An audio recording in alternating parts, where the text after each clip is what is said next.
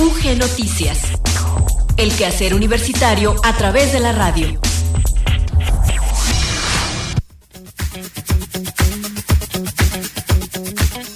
Muy buenas tardes, muchas gracias por seguir en la sintonía de Radio Universidad de Guanajuato. Damos inicio a la emisión de este miércoles 23 de marzo de 2022 de UG Noticias.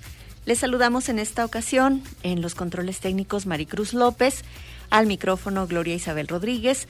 Les recordamos que transmitimos en la amplitud modulada en el 970 en Guanajuato Capital y en la frecuencia modulada en el 91.1 en León, 91.3 en San Miguel de Allende y 100.7 en la ciudad de Guanajuato. También es posible que sigan nuestra transmisión digital a través de nuestro sitio en internet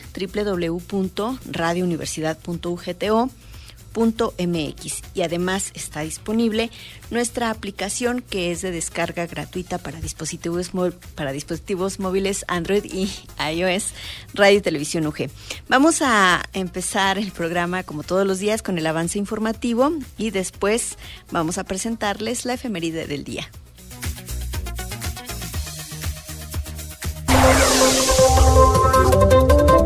Distinguen en la Universidad de Guanajuato a integrantes de la comunidad universitaria con la presea Armando Olivares Carrillo.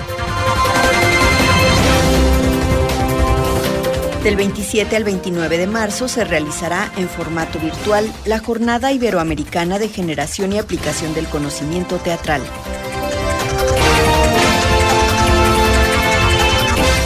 Con más de un centenar de actividades, la Feria Internacional del Libro de la Universidad de Guanajuato, FILUG, en su edición 64, retomará el formato presencial. Y en deportes, el selectivo Abejas UG de básquetbol femenil clasifica a la etapa regional de la Universidad 2022 en las modalidades de quinteta y de 3x3 de la disciplina.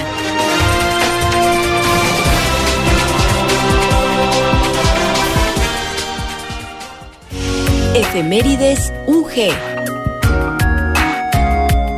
23 de marzo, Día Meteorológico Mundial.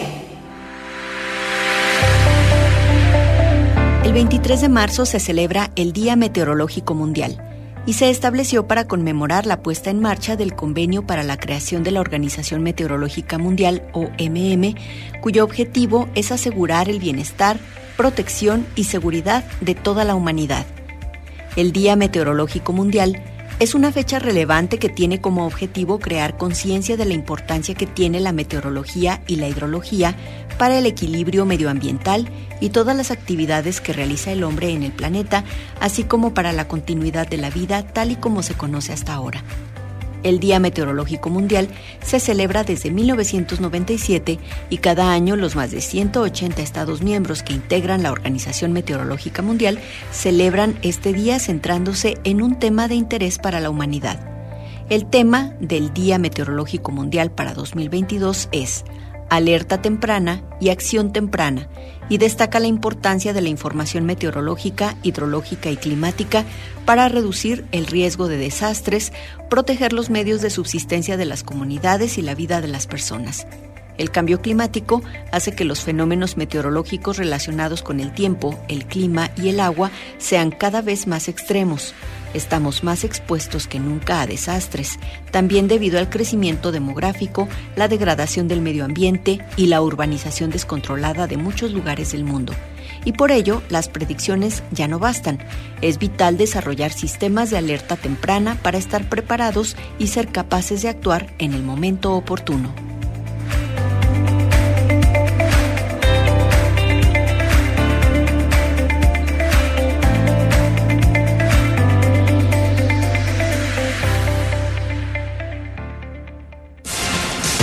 Continuamos con el quehacer universitario a través de la radio en UG Noticias. Nuestro teléfono en cabina 473-732-1684.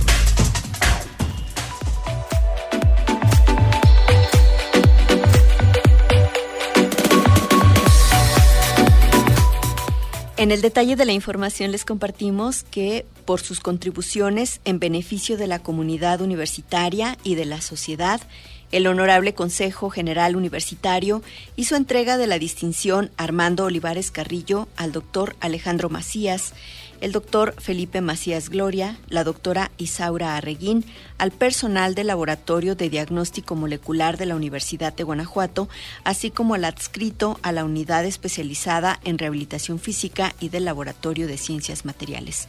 En sesión solemne de dicho consejo, también se reconoció la entrega y compromiso de integrantes de diversas áreas universitarias que durante la pandemia impulsaron el desarrollo de las actividades universitarias con diversas acciones y proyectos.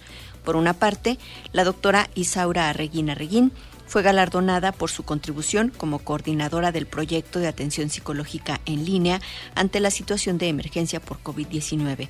En tanto, el doctor Felipe Macías Gloria fue reconocido por su valiosa labor como promotor del desarrollo comunitario y del patrimonio cultural y natural, y el doctor Alejandro Ernesto Macías Hernández por sus aportaciones a través de la investigación, desarrollo y difusión en el campo de la medicina durante la pandemia.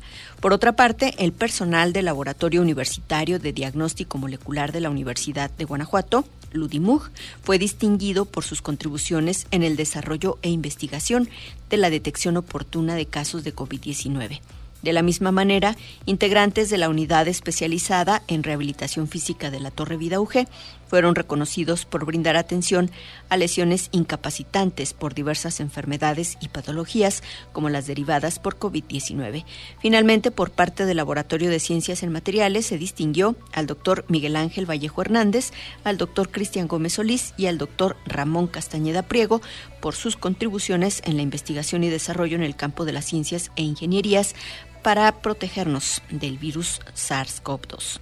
En su mensaje ofrecido como parte de esta sesión solemne del Honorable Consejo General Universitario, el doctor Luis Felipe Guerrero Agripino, rector general de nuestra institución, resaltó el sentido y valor del evento que reunió a la comunidad universitaria. Este evento tiene un profundo contenido humano. El día de hoy nos hemos reunido para entregar reconocimientos y al propio tiempo para reconocer la enorme relevancia de la Universidad de Guanajuato y de cómo la universidad se manifiesta en sus integrantes y en los trabajos en equipo. Por un lado, aquello que ya existía, aquello que se realizaba previo a la pandemia y que hoy estamos aquí para reconocer. Hoy precisamente, hace dos años, comenzamos a trabajar desde casa. Emitimos un primer comunicado un sábado 14 de marzo. Ese primer comunicado decía que se suspendían las clases, ojo, decíamos solo las clases, del 21 de marzo al sábado 18 de abril, reanudándose el 20 de abril. Eso lo emitimos un sábado 14 de marzo. Al día siguiente, domingo 15 de marzo, tuvimos que emitir otro comunicado. En ese otro comunicado ya decíamos, se suspenden todas las clases, así como todas las actividades académicas y administrativas, desde el próximo martes 17 de marzo y se reanudarán el lunes 20 de abril del año en curso. Esto no hubiera sido posible sin el soporte técnico que teníamos sin las personas enfocadas a ello y el compromiso de toda la comunidad universitaria. En los campus, en las escuelas de nivel medio superior, se pusieron la camiseta de la Universidad de Guanajuato y priorizaron lo que tenían que priorizar. Y hoy, en esta reunión histórica, nuestras vivencias, nuestras experiencias y nuestros aprendizajes individuales configuren ese gran sentido de comunidad universitaria ese gran sentido de comunidad, universitaria hoy que da cuenta a 290 años de existencia. Esta comunidad universitaria hoy que rinde gloria y honor a su viejo relicario y que le rinde gloria y honor a su viejo relicario esforzándonos día a día para hacer posible ese proyecto interminable que se llama Universidad de Guanajuato. Finalmente, es importante agregar que durante esta sesión solemne también fueron reconocidas las personas que participaron en los procesos de vacunación de la Secretaría de Salud de Guanajuato, a los brigadistas de la Universidad de Guanajuato, el equipo interdisciplinario para el retorno gradual a las actividades presenciales, los integrantes del proyecto de atención psicológica en línea de la Universidad de Guanajuato, al personal de la Dirección de Infraestructura y Servicios Universitarios que posibilitaron las adaptaciones de los espacios universitarios para el retorno, el personal de la Unidad de Prevención y Seguridad Universitaria y al personal de la Red Médica de la Universidad de Guanajuato, entre otras instancias.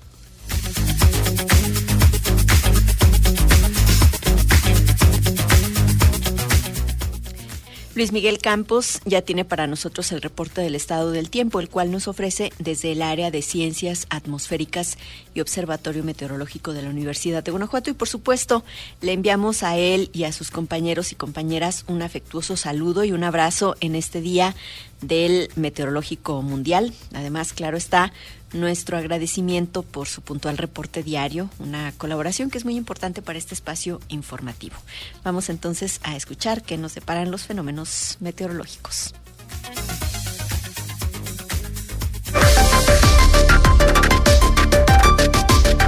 ¿Qué tal amigos de Radio Universidad? Excelente tarde, pues mitad de semana, ya normal como todos los días.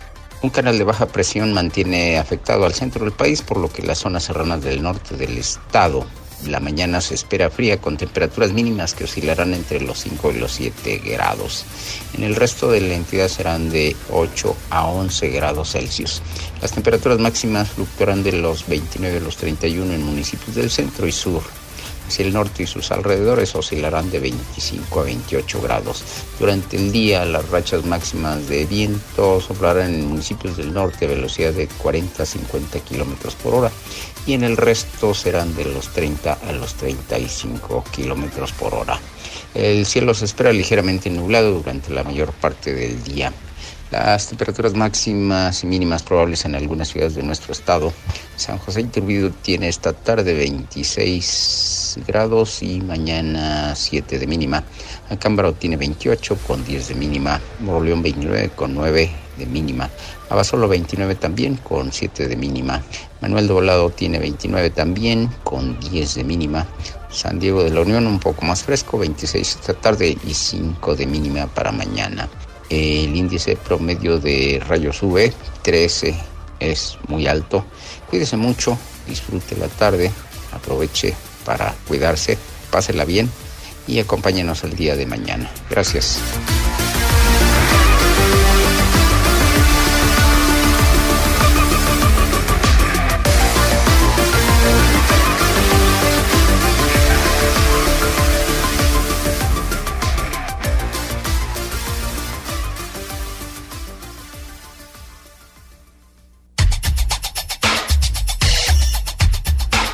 Entrevista UG.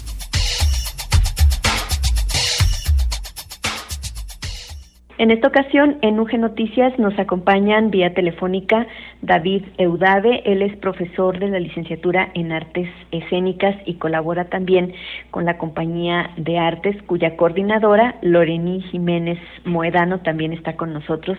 Y en esta ocasión, para platicarnos de un evento que tendrá lugar los días 27 al 29 de marzo en el marco de la celebración del Día Mundial del Teatro. Es un evento eh, virtual, de manera que pues también permite la posibilidad de que muchas personas de muy diversas partes del país se puedan integrar. Entonces, para hablarnos un poquito acerca de estas jornadas, es que hoy están con nosotros, lo cual les agradecemos muchísimo a ambos. Entonces, para iniciar, no sé quién de los dos quisiera platicarnos acerca de la organización de esta jornada virtual. Hola, ¿qué tal, Gloria? Muchísimas gracias por el espacio. Sí, efectivamente, aquí estamos el maestro y yo. Eh, bueno, quiero comenzar yo primero, bueno, agradeciendo nuevamente infinitamente el espacio y a todos. Y sí, como comentabas, eh, bueno, mira, la Universidad de Guanajuato a través de la Compañía de Artes del Campus y la Compañía Nacional de Teatro Universitario, en coordinación también con más de 15 universidades nacionales e internacionales, pues bueno, se llevará a cabo la, la primera jornada iberoamericana de generación y aplicación del conocimiento teatral. La jornada, como lo comentaste, es virtual, va a iniciar este 27 de marzo y bueno, pues aprovechando dentro del marco del Día Mundial del Teatro y de ahí, bueno, se va a extender los días 28 y 29. Esta actividad también pues es muy importante para nosotros porque forma parte de las actividades de la red de investigación artística que ahorita pues el maestro David les va a platicar un poquito más sobre el contenido artístico, sobre esta red de investigación artística. La verdad para nosotros es un honor colaborar pues obviamente con estas universidades y, y pertenecer, ¿no? A esta a esta programación. Le voy a ceder eh, rápidamente la palabra al maestro David también para que nos hable pues un poquito de estas actividades y nos platique también sobre los horarios. Muchísimas gracias. Hola, muy buenos días, Gloria. Gracias, eh, David, bienvenido. Muchas gracias, eh, un placer también saludarte a ti, saludar pues a todas las personas que que nos escuchan. Bueno, escuché que la maestra Loreni estaba comentando sobre la red de investigación artística. Esta red, bueno, como bien ya señaló, eh, está formada o participamos académicos y personas creativas del campo de las artes en general, de diversas instituciones universitarias y de diversas prácticas artísticas, ¿no? Y la principal finalidad es dar visibilidad al hecho de que los procesos creativos, artísticos, son procesos también de investigación, ¿no? Esa es como, digamos, la labor que buscamos hacer al interior de, nuestras instituciones y también hacia el público en general, ¿no? O sea, mostrar que la creación artística es también una forma de investigación o que está ligada a la investigación. Y como parte de, de estas actividades realizamos diversos eh, coloquios, encuentros y actividades eh, propiamente artísticas a lo largo del año. Eh, una de estas, pues, es esta, esta jornada iberoamericana de generación y aplicación del conocimiento teatral, que realizaremos con este nombre por primera vez, pero que, bueno, tiene antecedentes en celebraciones del Día Mundial del Teatro que hemos realizado en años anteriores y, bueno, otro tipo de actividades, ¿no? Bueno, eh, iniciamos este domingo 27 de marzo, que es la celebración del Día Mundial del Teatro, a las 6 de la tarde vamos a tener un conversatorio y el acto inaugural, pero propiamente la mayor parte de actividades ocurren el lunes 28 a partir de las 9.30 y el martes 29 a partir de las 10 de la mañana. Bueno, van a participar docentes y estudiantes de artes escénicas e investigadores de universidades de México, de Escocia, Portugal, Colombia, Argentina, Guatemala, Chile, incluso de Japón.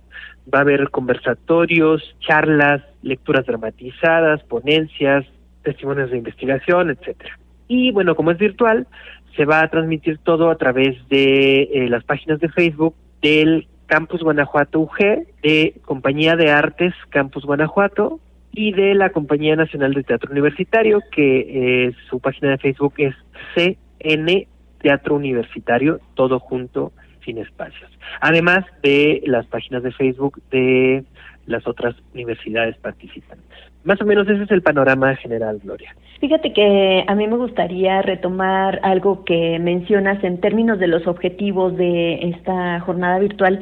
El hecho mismo de que sea virtual también un poco responde pues a estas necesidades que tuvieron las personas de las artes escénicas para mm, reconfigurarse durante el periodo de pandemia, pero también, y más importante, lo que viene ahora, ¿no? Hacia dónde dirigir esto que tú mencionas como la investigación, porque como lo dijiste hace un momento, las artes escénicas no es nada más llegar al escenario y ofrecer una puesta en escena, es mucho más desde los géneros del propio teatro, los temas, qué de todo el teatro hay que presentar al público. Y me imagino que en momentos como este pues también es importante no solamente la investigación, sino también la gestión. Totalmente de acuerdo, Gloria. De hecho, esto no lo comentamos, pero el digamos el tema general de la jornada es teatro universitario y nuevas modalidades de conocimiento, comunicación y práctica escénica. Por supuesto, tiene que ver con la experiencia de la pandemia, ¿no? Comentábamos que, bueno, es, vamos saliendo o esperamos ir saliendo, ¿no? De este periodo duro en nuestras vidas y evidentemente tenemos que reflexionar sobre lo que ha significado en nuestro caso, como personas que creamos artes escénicas, lo que ha significado en nuestra práctica pero también en, en, las, como tú señalas, ¿no? En las maneras de comunicar nuestro trabajo, de gestionarlo. Entonces, en realidad, si, si, si observamos ya con más detalle, pueden, pueden conocer, podrán conocer a partir de mañana ya la programación específica de las mesas y, se darán cuenta de que en todas ellas existe esta reflexión, ¿no? Sobre cómo se ha transformado nuestra práctica a partir de todos los cambios a nivel de costumbres y a nivel de praxis que nos trajo el periodo del confinamiento, ¿no?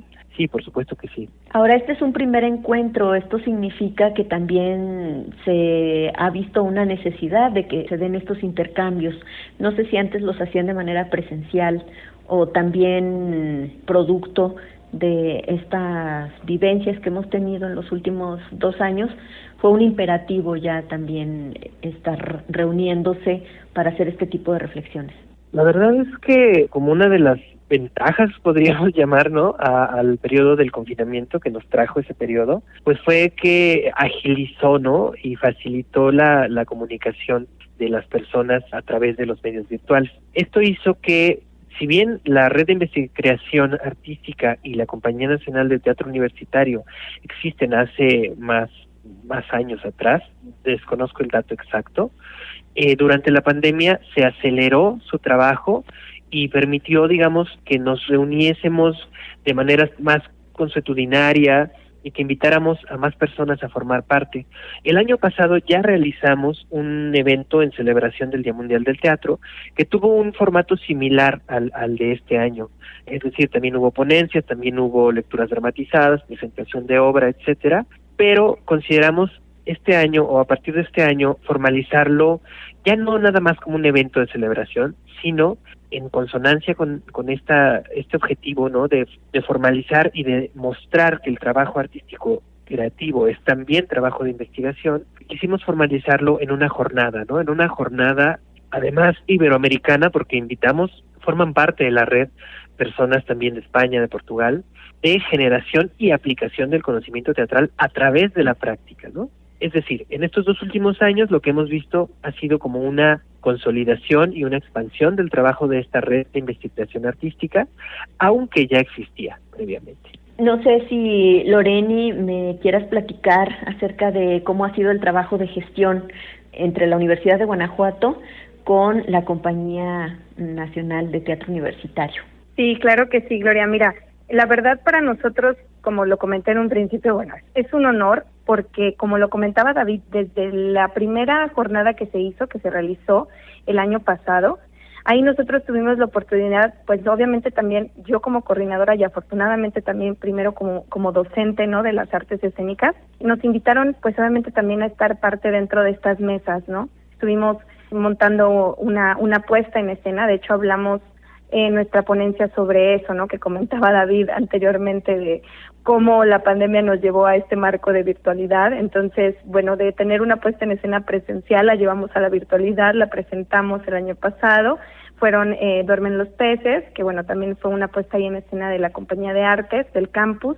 Y bueno, afortunadamente estando dentro de estas mesas y de esta elaboración de toda la gestión y, la, eh, y el proyecto, la logística, Afortunadamente, uno de los colaboradores de la compañía de teatro universitario, el doctor Pablo Parga, bueno, le agradecemos de verdad infinitamente siempre su trabajo, le mandamos un gran saludo. Él fue el que nos contactó nuevamente, ¿no? Para ahora estar dentro eh, de esta jornada como organizadores, ¿no? Desde aquí, desde casa, desde, desde la universidad, en apoyo obviamente también de la coordinación de enlace y comunicación del campus de la Universidad de Guanajuato, que también siempre les agradecemos infinitamente su labor, todo su apoyo que nos brindan, ¿no? Sin ellos, pues obviamente todo esto no se podría realizar. En cuanto, obviamente, el desarrollo tanto de todas las universidades que colaboran, bueno, se lo debemos digo, a todas las, eh, al doctor Pablo Parga, que está constantemente en trabajo con todos estos docentes, tanto eh, David, eh, yo, todos los que están involucrados.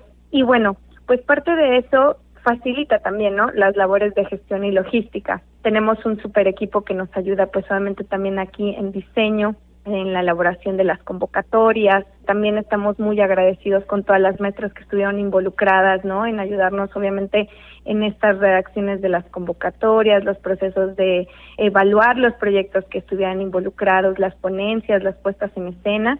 Entonces, en realidad, la compañía de artes del campus Guanajuato de la Universidad de Guanajuato es, pues, ese ese grano, ¿no? Que está dentro de todas las otras universidades y de todas las personas que colaboran estamos de verdad muy agradecidos y nosotros pues también tratando de involucrar a nuestros alumnos, yo creo que esa es la finalidad principal de la compañía de artes, ¿no? La práctica escénica, la práctica profesionalizante y obviamente también que los docentes se involucren con los estudiantes. Ese es nuestro objetivo principal como compañía de artes del campus y la verdad pues siempre estamos 100% agradecidos con estas instituciones que nos toman en cuenta. Entonces, bueno, un poquito como tú decías de la gestión, pues fue eso, ¿no? Es la colaboración entre otras universidades, entre otros docentes, investigadores, estudiantes, que ahora sí que unimos fuerzas y bueno, ahora nos toca hacer sede a nosotros, nos toca ser los anfitriones, estamos muy contentos vamos a realizar la transmisión y bueno, vamos a estar de maratón.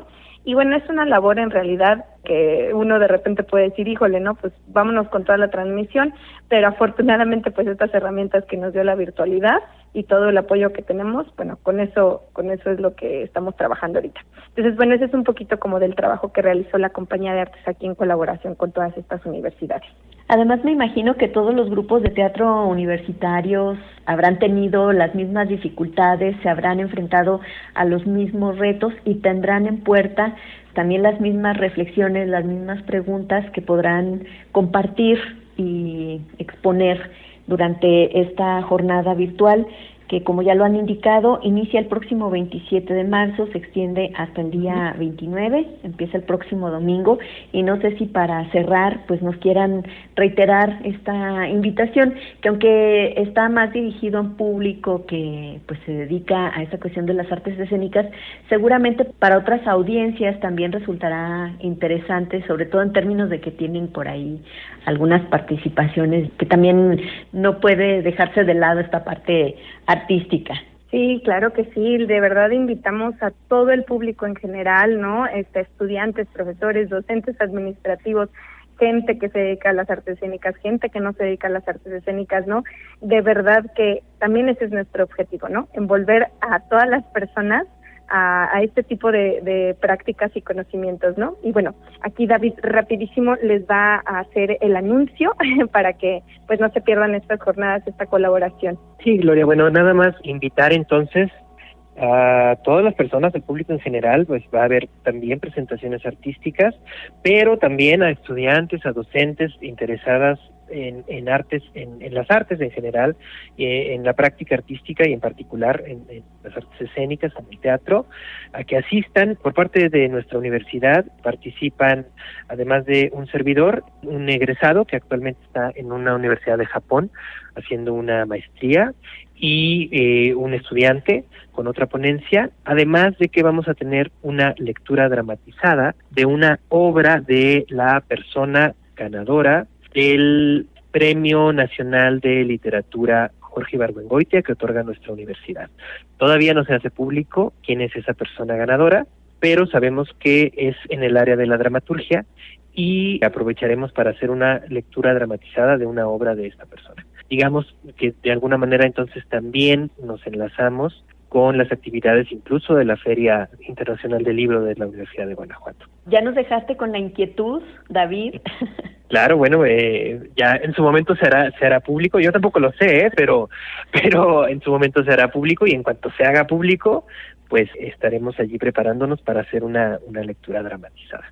Pues por lo pronto, Compañía de Artes Campus Guanajuato, ahí podremos tener más información en torno a esta actividad a la que hoy nos han invitado, tanto tú, David Eudave, profesor en la licenciatura de Artes Escénicas, y Lorení Jiménez Moedano, coordinadora de la Compañía de Artes. Muchísimas gracias por acompañarnos hoy aquí en Radio Universidad.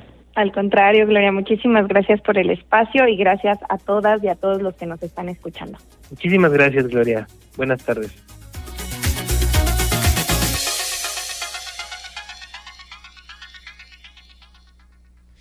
Y precisamente del 31 de marzo al 9 de abril se realizará la 64 Feria Internacional del Libro de la Universidad de Guanajuato. Por supuesto, Radio Universidad estará ahí presente, pero por lo pronto vamos a escuchar a Hugo Gamba, quien nos informa con respecto a esta edición de la feria que vuelve al formato presencial.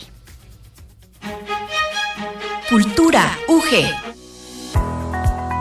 Con más de un centenar de actividades, la Feria Internacional del Libro de la Universidad de Guanajuato, FILUG, retomará este 2022 el formato presencial para su edición número 64 una edición que contará con la participación de la Universidad Nacional de Plata y la Universidad Nacional Autónoma de Aguascalientes como invitadas especiales. La FILUG en este 2022 se llevará a cabo del 31 de marzo al 9 de abril, días en los que se contará con 32 presentaciones editoriales. 11 charlas y conferencias, 15 presentaciones artísticas, así como diversas exposiciones artísticas y culturales. En esta edición número 64 de la FILUG se podrá conocer también el tercer ciclo, El Sabor y el Saber, un espacio creado para hablar de la relación entre la gastronomía y la literatura en donde también se podrá disfrutar, siempre bajo esta temática, de dos conferencias, dos presentaciones editoriales, una muestra gastronómica y diez presentaciones artísticas más. Y con la intención de generar una reunión de pluralidades y empeños con la promesa de abrir el lente del mapa cultural en México y sus letras, se realizará también el octavo ciclo jóvenes escritores visitan Cuébano, el cual contará con nueve actividades, distintas charlas con estudiantes, presentaciones editoriales y lecturas de diversas obras.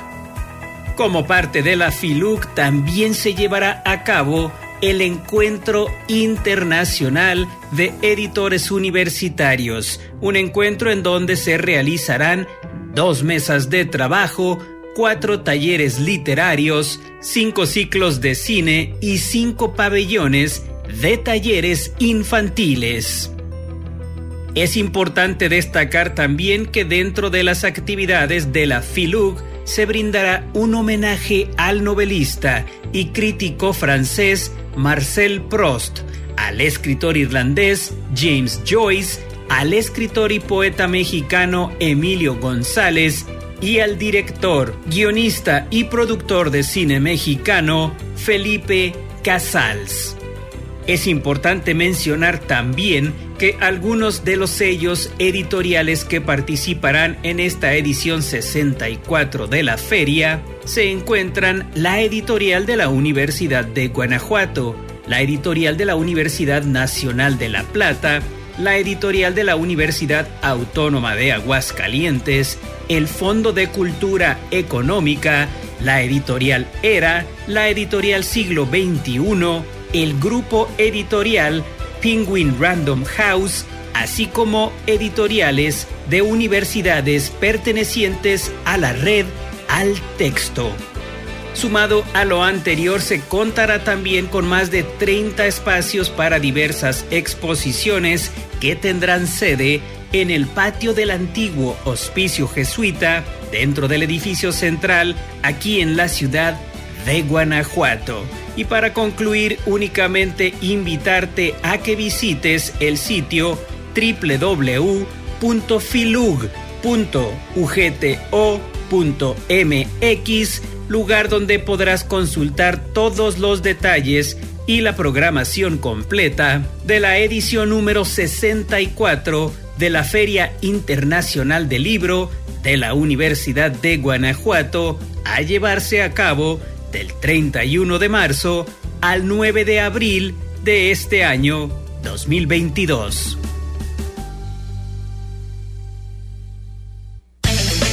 Deportes, UG.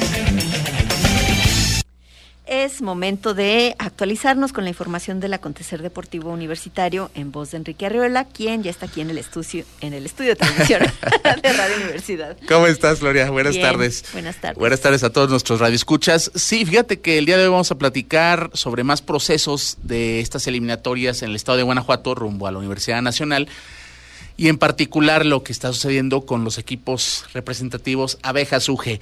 Y hoy vamos a hablar sobre las eliminatorias para el básquetbol y en particular el básquetbol femenil, donde hace unos días el selectivo Abejas que dirige el profesor Omar Andrés Macías Escobar logró su clasificación a dos de las disciplinas que abarca el básquetbol en esta universidad en la fase regional, luego de que el viernes pasado el jueves pasado, perdón, dieran cuenta primeramente en el duelo por el boleto a la fase regional del básquetbol de quintetas, el 5 contra 5, vencieron 65-45 a las Borregas Salvajes del TEC de Monterrey Campus León, una victoria eh, importante que se dio en la cancha profesor Arturo Larios, luego de una primera mitad, por cierto, donde Abejas caía 28-23, vino una gran reacción en la segunda mitad y este equipo que está integrado por eh, chicas muy jóvenes, pero también eh, otras ya llamadas veteranas que están por culminar sus carreras, hicieron un muy buen papel. Y luego ese mismo día en la tarde, este selectivo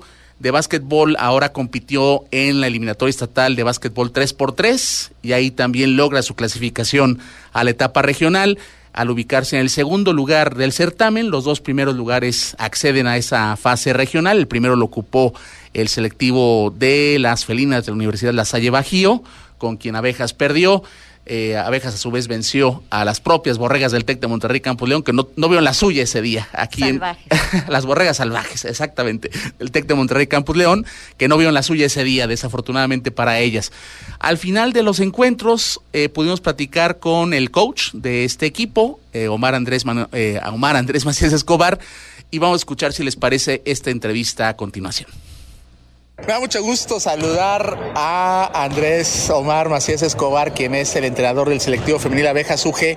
Luego de dos objetivos cumplidos, un- metas que eh, se trabajaron muy bien con el equipo que encabeza. Te saludamos primero. ¿Cómo estás, mi querido Omar? ¿Qué tal, Kike? Muy bien, muchísimas gracias. ¿Cómo estás? Muy bien, pues contentos me parece. Eh, nos compartirás el sentimiento del grupo tuyo, porque bueno, hoy se tuvieron dos pruebas en particular. Primero arrancaron con ese duelo de poder a poder contra el TEC de Monterrey Campus León por el boleto a la fase regional de la universidad en básquetbol 5 contra 5 y luego la otra eliminatoria estatal que disputaron hoy las, las chicas y tú con el 3x3 de básquetbol. Vayamos por etapas. Primero el de la mañana. ¿Qué te deja eh, lo que viste con el grupo que al final de cuentas tuvo una segunda mitad estelar para separarse de, de unas borregas que en la primera mitad les habían dado muchos problemas, ¿no? De inicio. Sí, pues mira, antes que nada batallamos. ¿Por qué? Porque tenemos tres niñas lesionadas. Sí, este, la primera fue una lesión. Veníamos de un torneo o de una, una fase de grupos eh, en donde jugamos tres partidos, viernes y sábado. Sí. eh, donde ahí se me lesionaron tres niñas. Venimos a jugar como tipo repechaje, se puede decir, en el sentido del segundo contra el tercero. Por el Eh, boleto. por el boleto, Sí. por el segundo boleto a- al regional. Ajá. En esta ocasión, pues nos tocó, o sea, nos tocó en casa, quedamos en segundo mejor posición que el Tec de Monterrey Campos León y eh, aprovechamos la localía, una y la otra, pues, este, darle crédito a las niñas porque jugamos con ocho niñas debido a, a nuestras bajas que tenemos por lesión. Y, pero pues muy contento, nos falta trabajar mucho para poder este, seguir superando, pero pues ahí estamos, estamos en, ahora sí estamos en el, como en, el- en la órbita de, del básquetbol universitario claro, femenil. No, y, y bueno, en, en ese sentido se cumple un primer objetivo, ¿no? Porque bueno, esta eliminatoria, equipos, me lo comentabas fuera del aire hace un ratito, equipos como las propias felinas de la Salle, que fueron con quien ustedes perdieron eh, en la fase de grupos, y ahora platicamos el tema del 3x3, pero esos equipos están compitiendo en ligas importantes, que es un elemento fundamental, ¿no? Para poder ir creciendo, desarrollando más el deporte. Así es, pues ellos juegan primera división de AVE. O sea, estamos hablando de un básquetbol muy bueno, de un nivel muy bueno. Este, no demeritamos de este segunda división. Segunda división también es muy bueno, pero sí, o sea, es un fogueo enorme ese tipo de torneos. Eh, nosotros estábamos acostumbrados a, te- a tener juegos pero pues de máximo una hora, una hora quince de duración. Y este, y pues ellos están acostumbrados a que juegan un juego de casi dos horas eh, a muy intensos. O sea, muy intensos en el sentido de defensa, ofensiva, defensa, ofensiva. O sea, físico, o sea, se complementa todo, rapidez, fuerza, todo. Y este, y pues la verdad, o sea, estamos al parejo. O sea, creo que las niñas se han comprometido mucho, han trabajado, este, y la verdad, con ellas, eh, creo que ellas se merecen todo mi respeto por el simple hecho de que juegan al mismo ritmo que juegan ellos, teniendo nosotros dos partidos o tres partidos de, entrenamiento, ellas teniendo 30, 40, 50 partidos al año. Y nosotros estamos hablando de, al año jugamos si bien nos va 10 partidos al año o 15 partidos como selectivo, así es. Y más, y más aparte, pues yo entreno aquí en Guanajuato y pues aquí tengo seis niñas. Tengo tres de Celaya, dos de Irapuato Salamanca y una de León. O sea, también se nos complica esa, situación. claro. Hablar ahora de la otra eliminatoria, donde, bueno, vencen a Borregas por segunda ocasión en el día.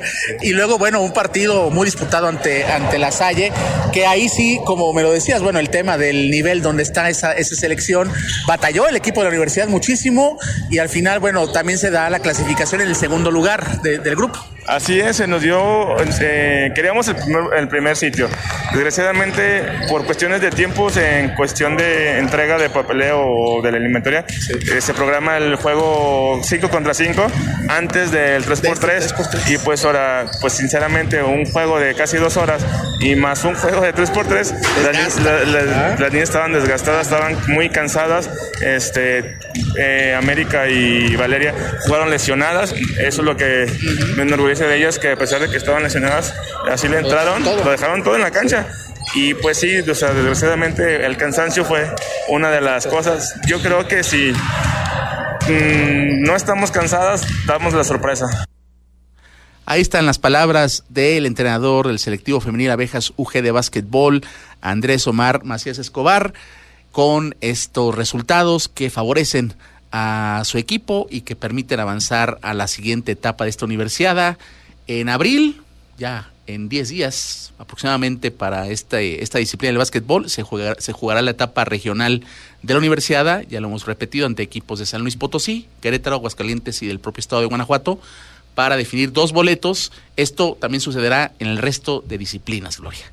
¿Cuántas regiones son? ¿Cinco? Son, en el país son ocho regiones. ocho regiones y bueno, cada, cada región integra a los estados de acuerdo a la ubicación geográfica y de ahí salen los, los invitados a la Universidad Nacional para llegar. Normalmente en deportes de conjunto son 16 universidades por cada deporte, tanto la rama varonil como femenil.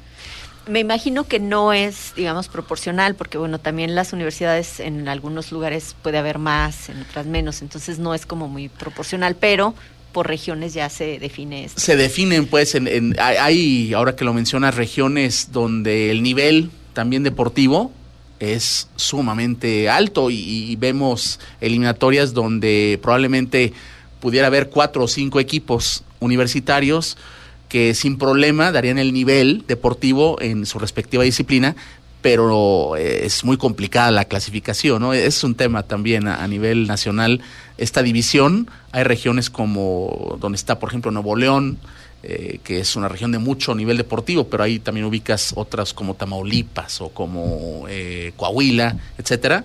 Dependiendo de la región, pues también es un poquito de suerte, pero bueno, es el trabajo también de, del desarrollo deportivo en las universidades también, ¿no? Lo que, lo que vemos reflejado. Se pensaría un poco que entre más equipos, pues el nivel de competencia es mayor porque pues tienes más fases eliminatorias, tienes que medirte con más rivales. Y con los mejores, se supone, así es. Y, pero también puede suceder que el nivel sea tan alto que en lugares donde a lo mejor hay menos equipos, bueno, no lo sé en términos de la distribución de las, de, las universidades, sí, que el nivel al ser pocos, tengan que ser muy, muy competitivos. Claro, me recuerda esto, digo, una comparación muy rápida, es como está dividido, por ejemplo, el fútbol para una Copa del Mundo.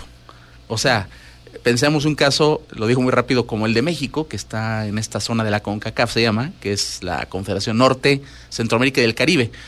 Pero si México quizás se involucre en la eliminatoria de Sudamérica, otro gallo cantaba, ¿no? Como dirían por ahí. Entonces, eh, sí tiene que ver con cómo se distribuyen las regiones y bueno. Y el impulso que se le da también a, los deportistas, ¿no? en términos no solamente de estas grandes cantidades que se les pagan a los, a los jugadores, sino también como en esta, mm, pues no sé si llamarlo mística de eh, pues de crecimiento como o podemos hablar sobre todo algo más este, integral en este ámbito de lo universitario lo que debemos de, hablar o sobre lo que debemos de hablar son los modelos los modelos de, desarrollo en estos deportes que lo exitoso hoy en día bueno en nuestro país y en general creo que también lo podemos ver en otros países.